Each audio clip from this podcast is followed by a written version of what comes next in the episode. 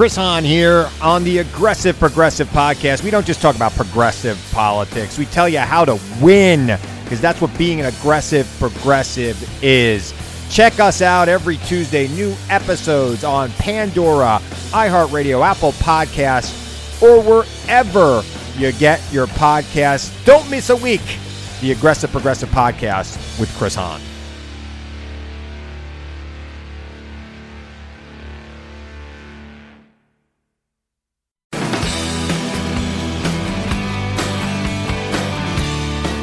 You are now listening to Bigfoot and Beyond, featuring the OG bad boys of Bigfoot, the Dr. Heckle and Mr. Jive of Squatchology, the Chip and Dale of Bigfoot, and I'm not talking about the cartoon. Please welcome your hosts, the Bigfoot celebrity couple Biff Clobo, better known as Cliff Barackman and James Bobo Fay. Cliff. Hey, Bobo, how you doing, man? Oh, fair to middling. How about you? Been on the road for work. I'm glad to be back home. A lot of stuff's been going on. Um, and so I figured uh, this would be a great opportunity for us just to kind of get in and just you and I talk for an hour or something like that. No guests today, just you and I catching up on, on some stuff and talking squatch. Right. Sounds good. What have you been up to, Cliff? Well, um, probably one of the more recent things I've done that was a lot of fun and really interesting stuff happened at was, of course, the Texas Bigfoot Conference um, held by you know Craig Woolheater and, and Tammy Tammy Allen, um, his better half, shall we say. They kind of throw this shindig every year, and I was lucky enough to speak at it last year, and they had a last minute cancellation of one of the speakers, so they invited me back this year again, and you know a good time was had by all. Essentially, you did that gig last year with me. Yeah, they didn't invite me back. I think they only had one spot, you know. and you know, it being a COVID sort of year, it's it's a little hard to have um, these things anyway. But uh, you know, uh, um, Craig and Tammy did a great job. They they cut the attendance down to half of what it normally should be. Um, er, pretty much everybody was wearing masks all the time, and yeah, all that sort of stuff. It was it was a fun event but you know, it was kind of like the regular cast of characters and a few new faces, of course. I was there, and uh, Lyle was there, Lyle Blackburn, and uh, Ken Gerhard spoke. Shelley Covington Montana was there, and, and then uh, Leah Fisher, a children's book author, was also there. Uh, she spells her name L I J A, but I believe it's Leah uh, pronouncing it. So that's kind of cool. Got to meet her and another gentleman um, who had been sa- uh, investigating Sasquatches for decades. A guy I've, I've actually honestly never heard of, um, but a guy named um, Ed Owens was there. And he uh, did a lot of investigations, I think back in the 70s. So he was really interesting to speak to. That's why I, I like the, the old timers who are doing I think it. I met that guy. You might have. He's been on the scene. I mean, yeah, Ed Owens. Yeah, I've, I've talked to him before. Yeah, he was a total source of wealth of information. Yeah, yeah, I like the, I like the ones that have been bigfooting for a generation or two before me, and you know, and you essentially too. Uh, I like that generation because uh, not a lot of it was written down. I mean, the, the, big names wrote everything down, but there's all these like smaller names that just kind of got lost to history. But there's such a wealth of information. Right. How was the weather down there? Oh, it was nice. It was to, it was totally cool. Uh, just about perfect. You know, it was just getting cold here in Portland when I went out there, but it was like seventy or something like that, seventy five. Not too hot, not too cold. It's just right. But you know what? Really cool stuff happened out there. Really neat stuff happened out there. Um, probably the most notable, um, in my opinion, is uh, there. Uh, well, let me back up a bit. Um, this past year in, in 2020, you know, which has been such a dumpster fire in so many ways, a couple good things have happened. There were property owners outside of Tyler, Texas, that I got to meet. and they want to remain anonymous, um, so uh, we just refer to them as uh, John and Jane Doe. So John and Jane are the names I'll use for these people. Um, it's not the real names, of course, but anyway, I guess basically they moved into this house about a year ago, and Sasquatches were already living there, and they had no idea about this Bigfoot thing. Like they, they were, they're kind of cute, actually, uh, kind of adorable in their um, naivete because they they had they were blown away that there was a Bigfoot community. For example, like total newcomers, totally green to this subject. It was really neat. But um, basically, uh, these guys, these people, this family moved into this property, and uh, you know the the trees came up to the house, and the whole it, it was a it was a rather new house, but out there in the woods, and the woods went right up to their doorstep. Well, it doesn't do that anymore. They cleared the land. And of course, you know what that does to local Bigfoots. When property owners come in and start clearing the land, yeah, the Bigfoots start acting up a bit. So over this year, uh, basically weird stuff was happening. I'll just say that like weird stuff that they couldn't quite figure out was happening. Uh, and then I guess they were in their car together. I think they just got home from somewhere or just got in the car to leave somewhere at night, and something shook the car quite violently. And they, well, what, what the hell's that about, right? Uh, and then about a month later, they didn't see anything.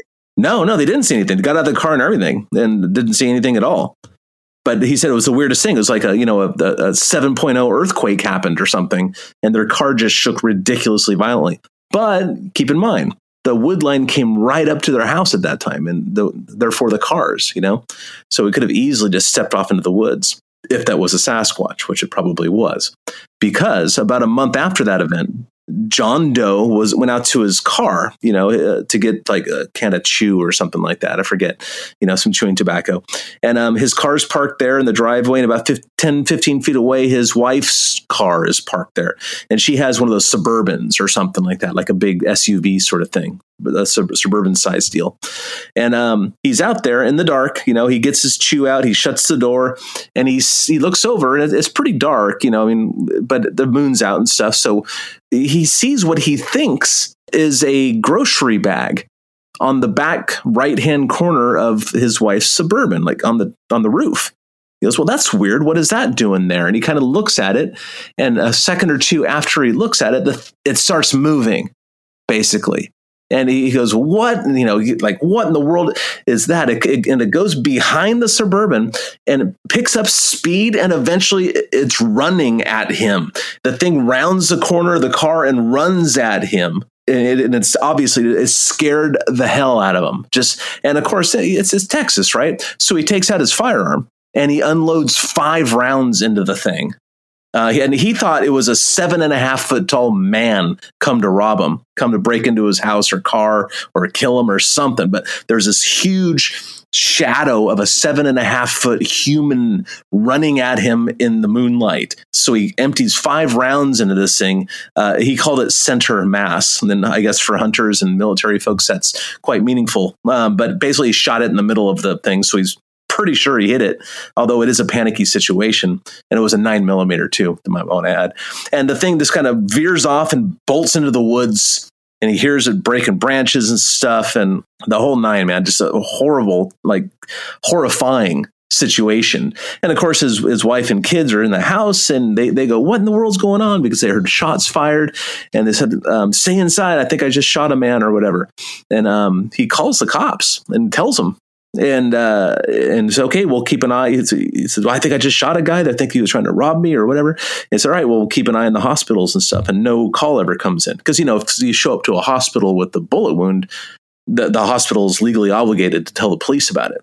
You know, um, but nothing ever happened. So the guy calls his dad and his brother that lived, you know, down the road, I guess, and they're on their way over. They finally arrive, and well, in the meantime, the guy goes back into his house before his uh, his family arrives. Goes back into his house to check on his wife and kids, and then something pounds the outside of his house, just boom, boom, boom.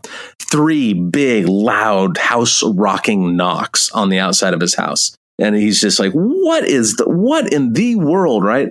Um, and his wife's saying like he's trying to get you back outside. Don't go outside and whatever. And so he got his deer hunting rifle and a big old light and his dad and his brother showed up and they look all around. Um, and they they don't see anything but they do find two things left behind.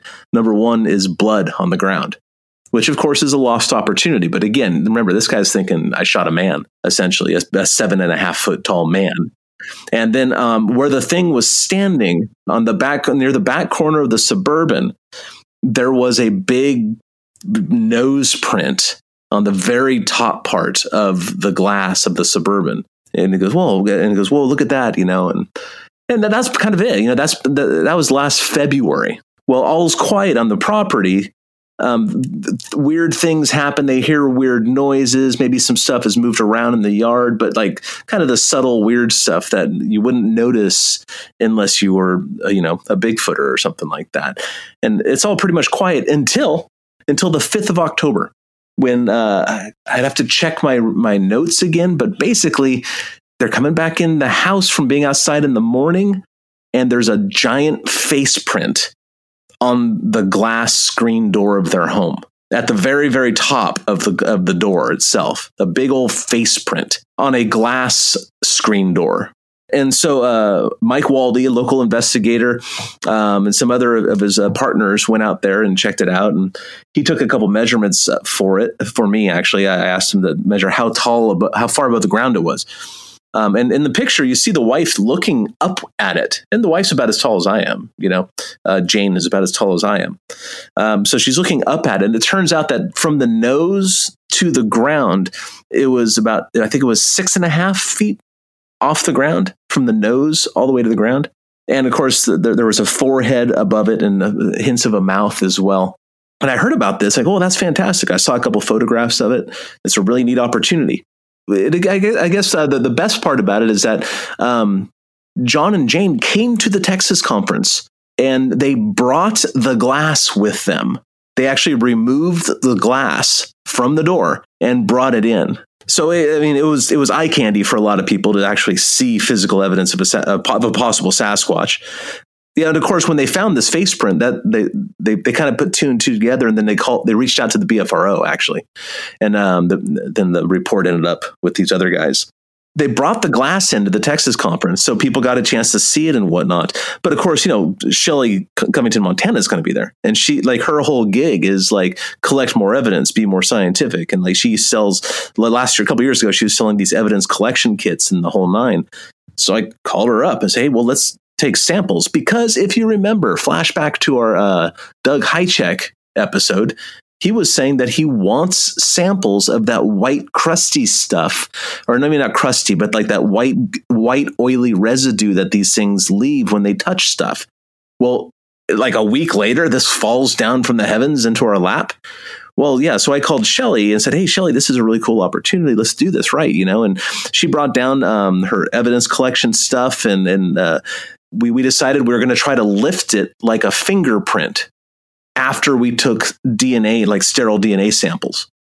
So um, Shelly brought down some like sterile swabs and whatever. I, I, took some of the samples of the of the the white oily residue on the glass. Um, I tried to just take it from the corners, of course. I got uh, about six samples of that stuff. I'm going to be sending those off to Doug at some point because again, he wants to test two samples. A razor? No, no, a sterile gauze, like a, a sterile gauze, you know, like a Q-tip sort of thing that you see at the doctors, those things. But um, yeah, they're sterile, et cetera. So we just have them. They're in my fridge right now, actually. Um, you put some liquid on it first, like some clear watery stuff that makes it loosen up and get on it. I talked to Doug about it because yeah, I talked to Doug. He just said, you know, just swab it and then um, put it uh, in a sterile situation and um, and refrigerate it until I, until I get back to you. So that's what I did. I just followed his directions, whatever he wants. Because um, uh, Doug wants to test it not only for DNA, but also for uh, um, chemical composition to see how it differs from uh, other ape species in humans, right? So uh, I took two samples for for Doug there. Um, but anyway, after we took those samples, we lifted the whole face print. Um, and, and, I actually, I, I, literally have it here in my hand as I'm speaking to you. And It isn't really that big, so I kind of have to wonder, like, well, maybe it's not a Sasquatch, but at the same time, what what else? Because uh, they, they know they're around there, but I don't know. So it's going to be interesting to see what see what if anything comes from this. Um, it was definitely an exciting thing to do, and got kind of uh, Shelly and I got to like uh, flex our our our evidence collecting muscles a little bit, and and um, she helped out tremendously with what I needed, you know, and and I tried to help her in any way that she needed. Um, it was great. So we'll see what comes out of this, if anything. Now, um, I was thinking about this. I have heard, I, I know I have uh, in, in, my files somewhere. I, I, don't even know where to begin looking for them. I think I have another face print from somewhere, like just photographs. Certainly, there are handprints and you know other marks and whatever fingerprints on glass and stuff. But are you aware of any other face prints? God, I mean, I've heard so many stories of that. I know I, I, there is one from Florida. You're not talking about the bridges maybe it was the Bridges property, but it wasn't not the handprint on the glass. There was another time with some sort of face on there. I think they had a face print too. And then, I mean, I've talked to several different people that have had face prints on their windows or sliding doors. yeah, it was uh, I, it was impressive to look at. But again, not not as large as I, I pictured it, but um, it was impressive to look at nonetheless. Stay tuned for more Bigfoot and Beyond with Cliff and Bobo. We'll be right back after these messages.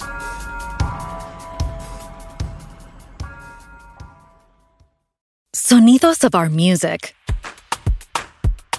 Sonidos of our voices. Sonidos of our stories.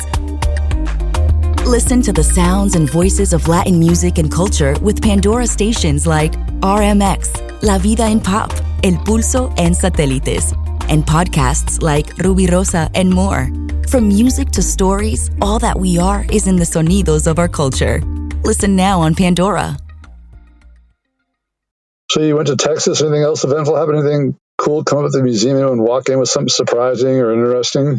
Oh well, you know, I mean, uh, I got to see some um, some footprints that I, I, still think are fake. You know, I, um, uh, some stuff out of Arkansas, um, but it, uh, the guys who got the cast were there, and they were kind enough to let me um, examine the prints, and I, I, still think they're fake, and I think we disagree on that, um, the owners of the cast and myself, but that's all right.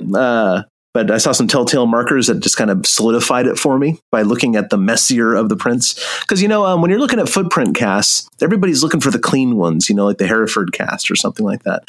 But those aren't the ones that tell you the story. The the messy casts are the ones that tell you so much more about the authenticity or the the inner workings of the foot or any of these things. You know, the messy casts are always the most interesting people say, "Oh, it was, it was, too messy, so I didn't cast it." And I've done the same thing, by the way. I'm I'm only I'm throwing stones from inside my my glass house with all sorts of broken windows here. Um, but yeah, uh, the messy casts are the ones that should be collected. I mean, yeah, pretty ones and clean ones are great, but it's those other ones that tell the story. So I got to see those casts. That was that was kind of cool. I appreciate the the guys bringing them down there for me to see. Um, yeah, and other than that, just hung out with Craig and Tammy. That was great, and uh, hung out with uh, Mike Wally. He was a really good guy, and uh, enjoyed our time with him. This has not been a good year for conferences. You know, last year I think I did 21 or 22 conferences, which is, is really honestly too many. Um, but this year I think I did three.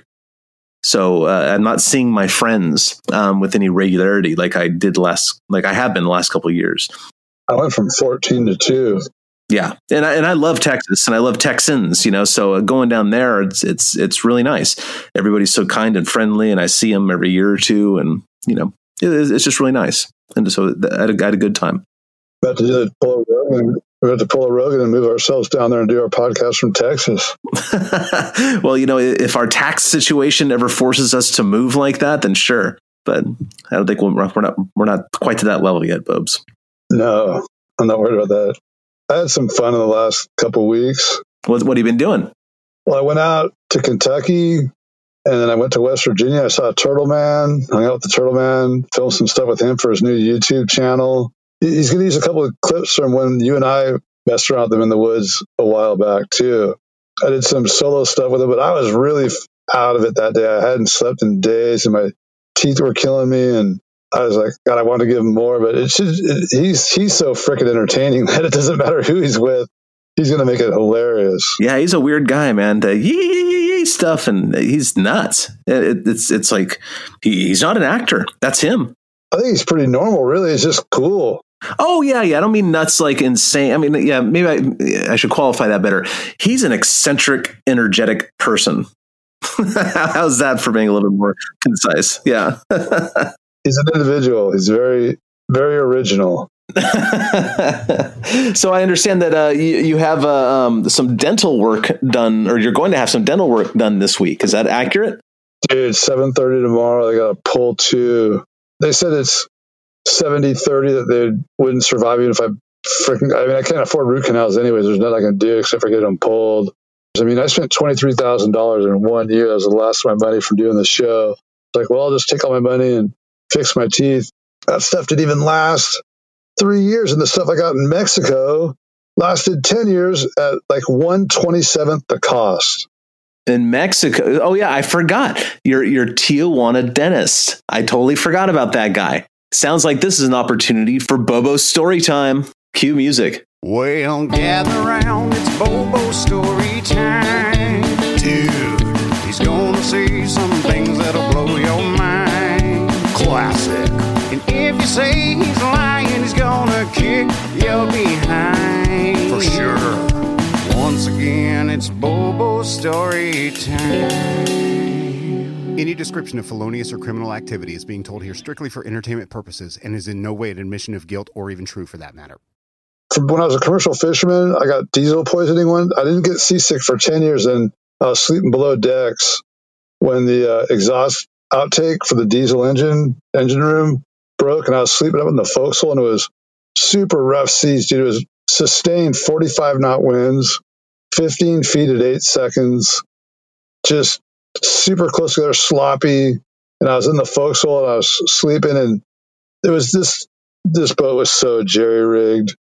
And there was just a, I, since I was the greenhorn on the boat, I was the new guy. They, uh, my bunk from the torso down was in the engine room, and then the, from the waist up was in the forecastle, and it was cut out of a piece of plywood that was nailed up there.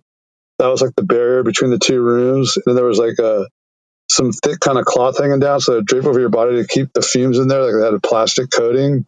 So I was sleeping there. So I, I was sleeping just naked from the waist down because it's so freaking hot in the engine room. And then I, from the waist up, I had, had a jacket and you know it's bundled up in, in a sleeping bag and stuff and I, I fall asleep and I woke up and I was so sick and I couldn't move. I couldn't move. Honestly, I, I could not move. I was just frozen. I was so, it was the sickest I could, I was ever been. It was, but a different kind of sickness and it, and it hurt, man. It made your body hurt, like head to toe. And I was laying there for about 45 minutes, just breathing this stuff, getting worse and worse. And I was dozing in and out, like not dozing, but just losing consciousness in and out. And one of the dudes came down grab something out of the forecastle and he opened the door of the hatch up above to come down the ladder. And this rush, it was February, so it was pretty cold out. It was probably about 38 degrees or something. With the wind chill was, you know, below freezing. And so this cold air blast, because these guys were chain smokers, so they always kept the, the uh, door open to the cabin and then they'd keep one of the windows in the front open. So there was a constant cr- crosswind. And I just remember just that when that fresh air hit me, I jumped up, grabbed my um, rain slicker jacket, ran out on the deck, no pants on, just blowing chow everywhere, and then blasting diarrhea. And I was curled up, fetal position on the bow. I went up in the bow to get uh, away from. Those guys were throwing stuff at me, laughing and laughing, taking pictures, and they all said I was the green. Like I saw, I don't know what happened to the picture, but there was a picture of me with a literally a green face. It was pre Photoshop. This is back in the 90s. But I was, you've always heard like, I turned green or he turned green. I'd never seen it until I did it.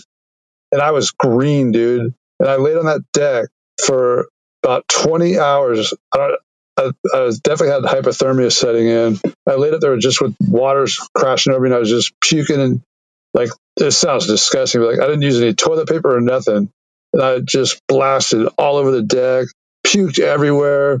Like my, and then I started dry heaving real bad. And I, I just couldn't move. And they, I, I freaking could have died. And those guys could care less. And they were just laughing at me. And they'd like throw breadcrumbs at me or crackers or whatever. And, and I would have whipped their asses, any of those guys, if if uh, I wasn't sick right then. I mean, I, they were kicking a man when he was down. That was for sure. They just thought it was hilarious. They thought you were just seasick or whatever instead of poisoned with diesel. No, I told them because when they opened the hatch, the diesel blew out blew out on them. So, anyways, from that day on, I started getting sick every day. Every day I went on the boat, I'd puke the first day out, and then I'd get used to it, and I'd be fine for the rest of the trip. But for years of that, like if someone like in a diesel truck accelerated like from a stop sign in front of me, or like a bus or a eighteen wheeler, I would sometimes I would just just automatically puke. I just have to have my head out the window and just aim and just blah, just projectile vomit. So, anyways, I ended up screwing up my. I had cracked teeth from a crab block broke free in the storm one time. You know the big 400 pound metal wheel that spins that pulls the pot up off the bottom. It's called the block, even though it's a wheel, because you call the propeller the wheel, and you call the block, which is a metal wheel, the block. So, anyways, like a tackling block, the old school, and this is hydraulic. So I'm running, I'm running it up, and the oh god, the lock arm, whatever they call it, that holds it up snapped and it swung and the block swung up and just caught me right across the side of the face, cracked my palate, broke a bunch of teeth, fractured my eye socket, and knocked me across. Dude, I seriously, my buddy Snowdy was the deckhand. He was right there. I flew across the deck like a cartoon or something. Like I, I got lifted up my feet a couple feet and flew about 14 feet, I think it is, across the deck or 16 feet and flew across the deck and landed into a big tub of thawed out uh, squid bait that was half half frozen, half slush. I landed in that and I was knocked out for like five minutes.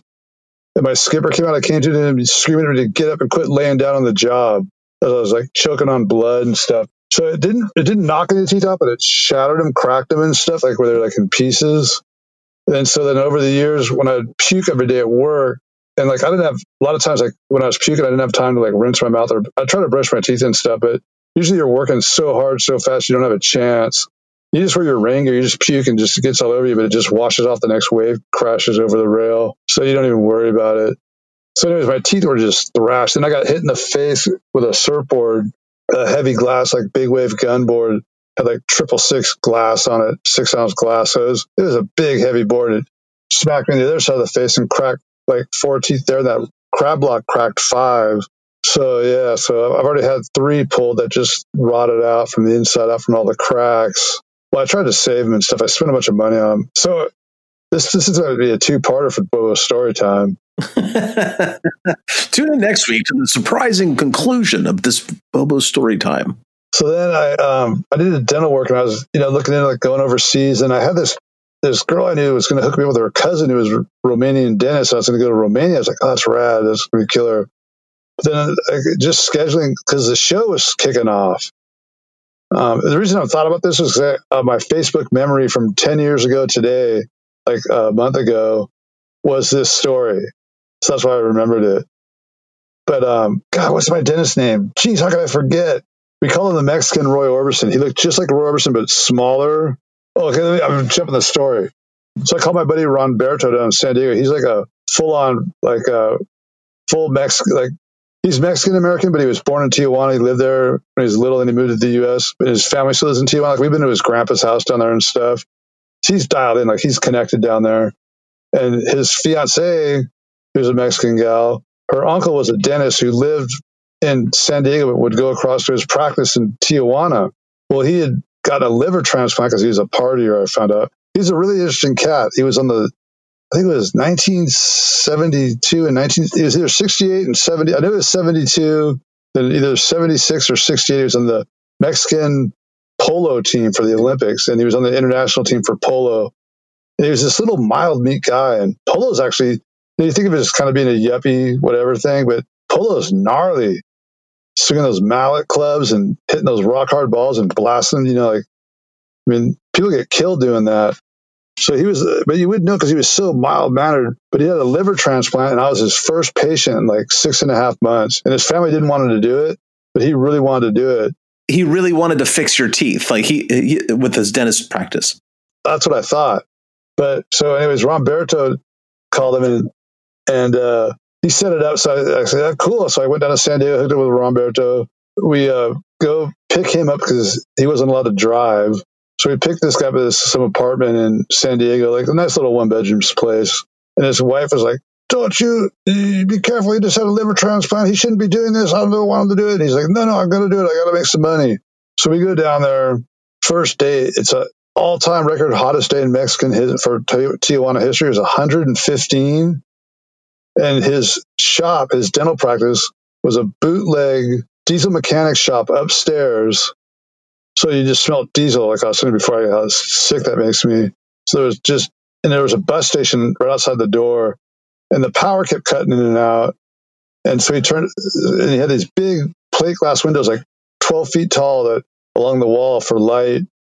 And then we get in there, and the and the dentist chair's there, and the where the spit thing, the spit bowl where you spit out, had dried blood and mucus all over it. The light, you know, they pull that light over your mouth, the handles dried blood all over it.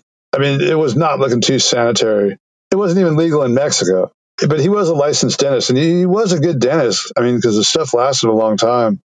But, uh, so we go down there and it's just hot as hell. I was like, oh my God.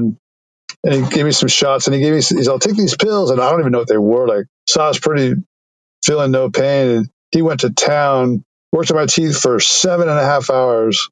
And he's all, let's go to dinner. All right he's wanting a party and he just got a new liver. And he's like, oh yeah, let's get some, let's go to this bar I know. And, and he grew up in, uh, well, he grew up in Guadalajara, but he had been in Tijuana for 40 years or something, 30 years. So he was pretty connected. And we go out and we go to like a nice seafood restaurant and he's wanting to go party and he's trying to order drinks at the table. And We're like, no, we told your wife we wouldn't. Anyways, we drive back to San Diego. Next morning we get up again, drive back down. He does a bunch more work. I'm like, oh, so my car, I had a, I had a gas leak, like a little leak in my tank was dripping out.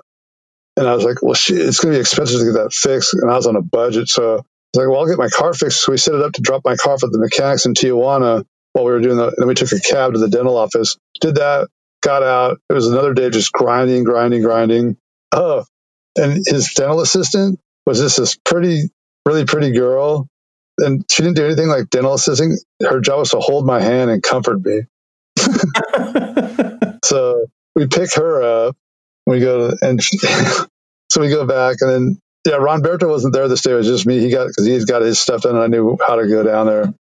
So it was just me and the dentist, and we dropped off the her after work, and we're going back. We go get dinner, and then we're coming back to the U.S. side. He had like this express pass for like professionals. You don't have to go in that big. You don't have to wait in those like five eight hour lines. It's like a twenty to forty minute wait. So we're in that line. For some reason, he was driving. Oh, because I was pretty pilled out. He was driving, and I'm I'm in the passenger seat. And I got the window down, and I'm still pretty out of it. And I, I noticed in the rearview mirror, I see like a SWAT team and a and a canine like jamming out, coming up behind me. There's some cars behind me. Then I see, then I, I look out the other side, look, turn around, look out. On the driver's side, there's guys running up, fully automatic weapons, like full tactical gear, freaking out. And the the canine German Shepherd or Belgian Malinois, lot like all of a sudden they're right up on the side of the truck, like they're right up on our and this canine launches in the window and snaps like inches from my face, and the guy pulls it back. And they're like screaming pointing. There's like, I'm not exaggerating, 20 freaking Mexican commandos with assault rifles pointed at our heads, screaming at us in Spanish. And the dentist, he can't move that good. I think he snuck some drinks because he was kind of out of it. And I'm like, what the hell? And he's like, they're all, and this guy comes over and tries to yank me out of the car. They, so they pull me out when I'm getting out, I stumble because my foot gets stuck on the on the seatbelt. And as I fell, I grabbed onto these guys and I pulled down three of the commandos. Like I, it looked like I just tackled them. And so they come up and someone hits me with a gun butt. I get hit with a couple of gun butts, and the thank God the dog didn't get me. I'm like, I'm on lo siento, lo siento. I can't believe they didn't shoot me or beat the hell out of me. But there was a lot of there was people taking pictures and stuff. So I guess, and it turned out there's uh, at the border there's these chemical like and nuclear detectors that scan the air constantly, like super sensitive, looking for explosives or nuclear material going across the border. And when they when those guys had fixed my gas tank, they used some kind of compound like like crazy glue or something that causes chemical reaction of toxic of poison to emit and it set off the alarm. And, the, and this guy, I noticed this guy was uh, walking around. He had some kind of wand thing, but he wasn't dressed like a cop. He was dressed like a ped- like a, one of those street peddlers, you know, selling blankets or statues, or whatever. And I guess he walked by my car and determined that it was coming out of my exhaust. So they came out and they dragged us into the um, police station right there and were threatening us and this and that and that.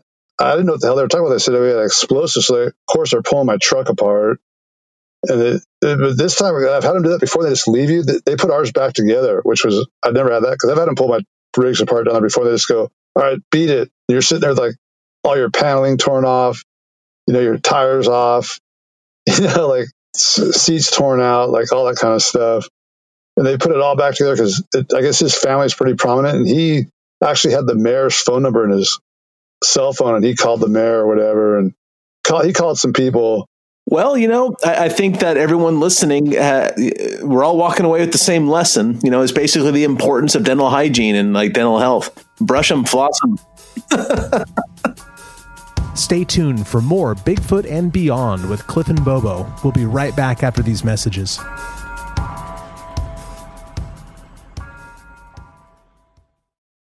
I'm aware of two new videos. Really? Squatch videos. Yep, West Virginia and Ohio. Really? Okay. Can you can you tell? Can you say anything about them or no? I've only seen stills of the Ohio one. but they're daylight, um, basically head to toe. The ones I saw, what happened was the guy's phone ran out nine seconds into it, but he got on Facebook, um, FaceTime with somebody and he was filming. So like the backwards camera, which isn't that good, was holding up the phone, pointing it at the Squatch and recording the screen of his FaceTime. Or no, she was recording the FaceTime screen screen at her place with her cell phone off her computer. So it's like what I saw was so it's not the best quality, but um, you can see. I don't know how big it was, but it, I'd love to get out there and do a size comparison. Well, what's the other film? I don't know. I just got a message today saying, "Hey, we got good video." I met the guy actually. I uh, when I was out there this, this last trip, I went and met the dude, and they had some still photos and stuff that looked intriguing, you know, enough to get my interest. And then after I left, he told me we wanted to make sure you were legitimate and not a hoaxer or not trying to rob us or take advantage of us. So now I trust you. You can see it. I'm like, dude, I just flew 3,000 miles back home. So, and I had a free plane ticket. So I, I, I think I would have enough miles to get another ticket if I flew like red eye coach or something to get back there. So we'll, we'll see. Yeah, West Virginia is just one of those states, man. I mean, there's a lot of squatchy places in the on, in the country, in the continent, uh, but West Virginia is high on that list. There's just so much land out there, and just a lot of topography. You know, that topography, you know, um, increases the surface area where Sasquatches can get food. You know, it's not like a square mile situation. It's like a you know, um, one square mile on a map could probably be a mile and a half or something, a square, uh, you know, in, in, each direction um, of just ground surface area because of all the wrinkles and whatnot that essentially translate into hills and mountains. You know what I mean? I'm not saying it very well, but do you understand what I'm trying to say? Yeah, it's like a, if you look overhead like a satellite view of the Himalayas, but then you flatten them out over square miles, it's giant. Yeah, yeah, exactly. Yeah, more square miles of surface area. All right, Bobes, I, I, thought we'd finish up the podcast here with kind of a, a thing we can do every once in a while. Um, so uh, I have a, I have these cards. Uh, they were in possession of Barbara Wasson, who um, was a very well known researcher, particularly back in the 70s. She wrote that book, uh, Sasquatch, or, yeah, Sasquatch Apparitions. Um, she was a psychologist. Uh, she was an, a tracker, a, a, naturalist, an outdoors person all around, um, and, and again, an early Bigfoot researcher. She was in contact with uh, John Green and all the early Rene Dahinden, Peter Byrne, and all those all those guys, right? Um, and back in the day, the way they they used to distribute sighting reports around, it's almost like a um, an analog version of the BFRO in a way. Uh, John Green would write to people or vice versa and say, okay, if you guys hear about a sighting report, write down the, the important stuff on a card. Um, and within a week of hearing it, hearing about it, you know, send it to me send a copy to me. And then once a month, what he would do is take everybody's submission and then basically Xerox them in, into these eight and a half by 11 pieces of paper and then send those out to everybody who participated. You know, it's kind of a, a, networking sort of way back in snail mail days. Well, I've got a bunch of these cards that uh, were in Barbara Wasson's collection. So I, I, grabbed a stack of them and I thought it'd be kind of fun just to kind of go through and read a, read a couple of them. Barbara uh, organized her her notes and whatever by region. I happened to have grabbed the British Columbia pile. Um, I've got a pile for California, Oregon, Washington, and BC. I happen to have grabbed the BC one, so I thought I'd just choose three or four of these things and read them to you guys. And and uh, if you have anything to say about it, or if I do, we'll just talk about that for a minute. All right. So let's see. Cut the deck here. First one I'm grabbing in here um, is dated 1928 and August is what we have. George Taleo, Bella Coola, British Columbia, shot at an ape on a hill above South Bentinck uh, Inlet, latitude 52 degrees, 12 minutes, 10 seconds, longitude 126 degrees, uh, 55 minutes, 13 seconds, elevation 1500 feet. Informant said that the creature had a great deal of droppings covered out of sight did not try to recover body. And then it says computer master log with um, the contact information of Mr. Taleo. Huh. Kind of cool that they're doing latitude and longitude like that. Yeah, you know that guy's not around to follow up with. No, I don't think so. I, I, God, I, I need to check the notes because I, I have letters written from John to all the investigators who are involved in this. I want to verify that.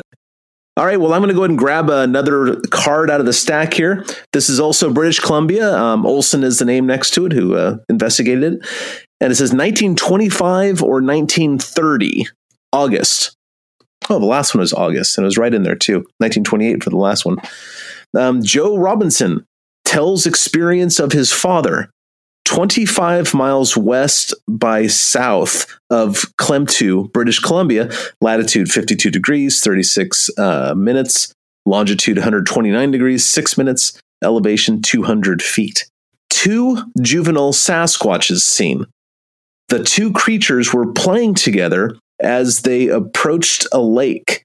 The observer shot at them and then blacked out. Well, that's odd. Like, why would he do that? I wonder. Well, there, there's some uh, some fodder for the woo crowd, right? Yeah. Um, Are you done yet? I just had the scariest happening. Anyway, okay. I'll be home in like six, seven minutes. Bye. Bye.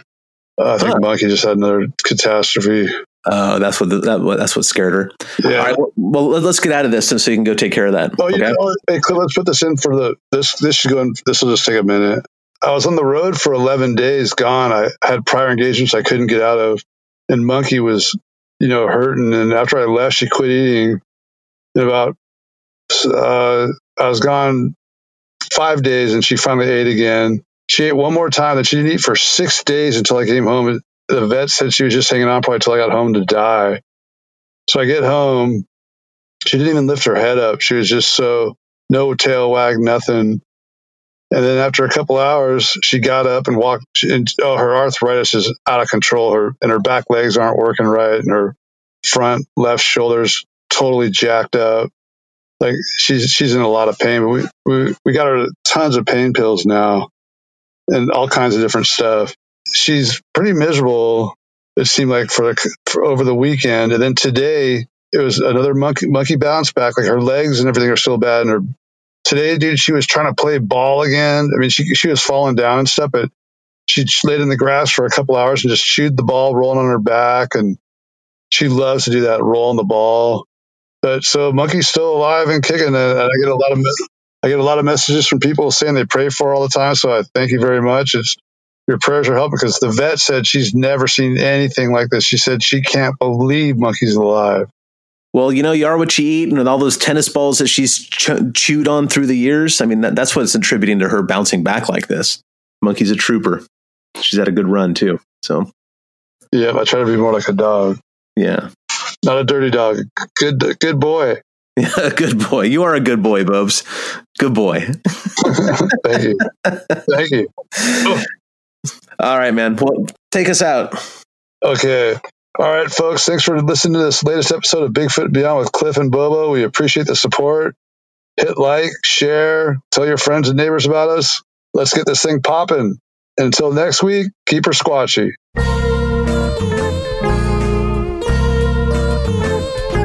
Thanks for listening to this week's episode of Bigfoot and Beyond. If you liked what you heard, please rate and review us on iTunes. Subscribe to Bigfoot and Beyond wherever you get your podcasts, and follow us on Facebook and Instagram at Bigfoot and Beyond Podcast.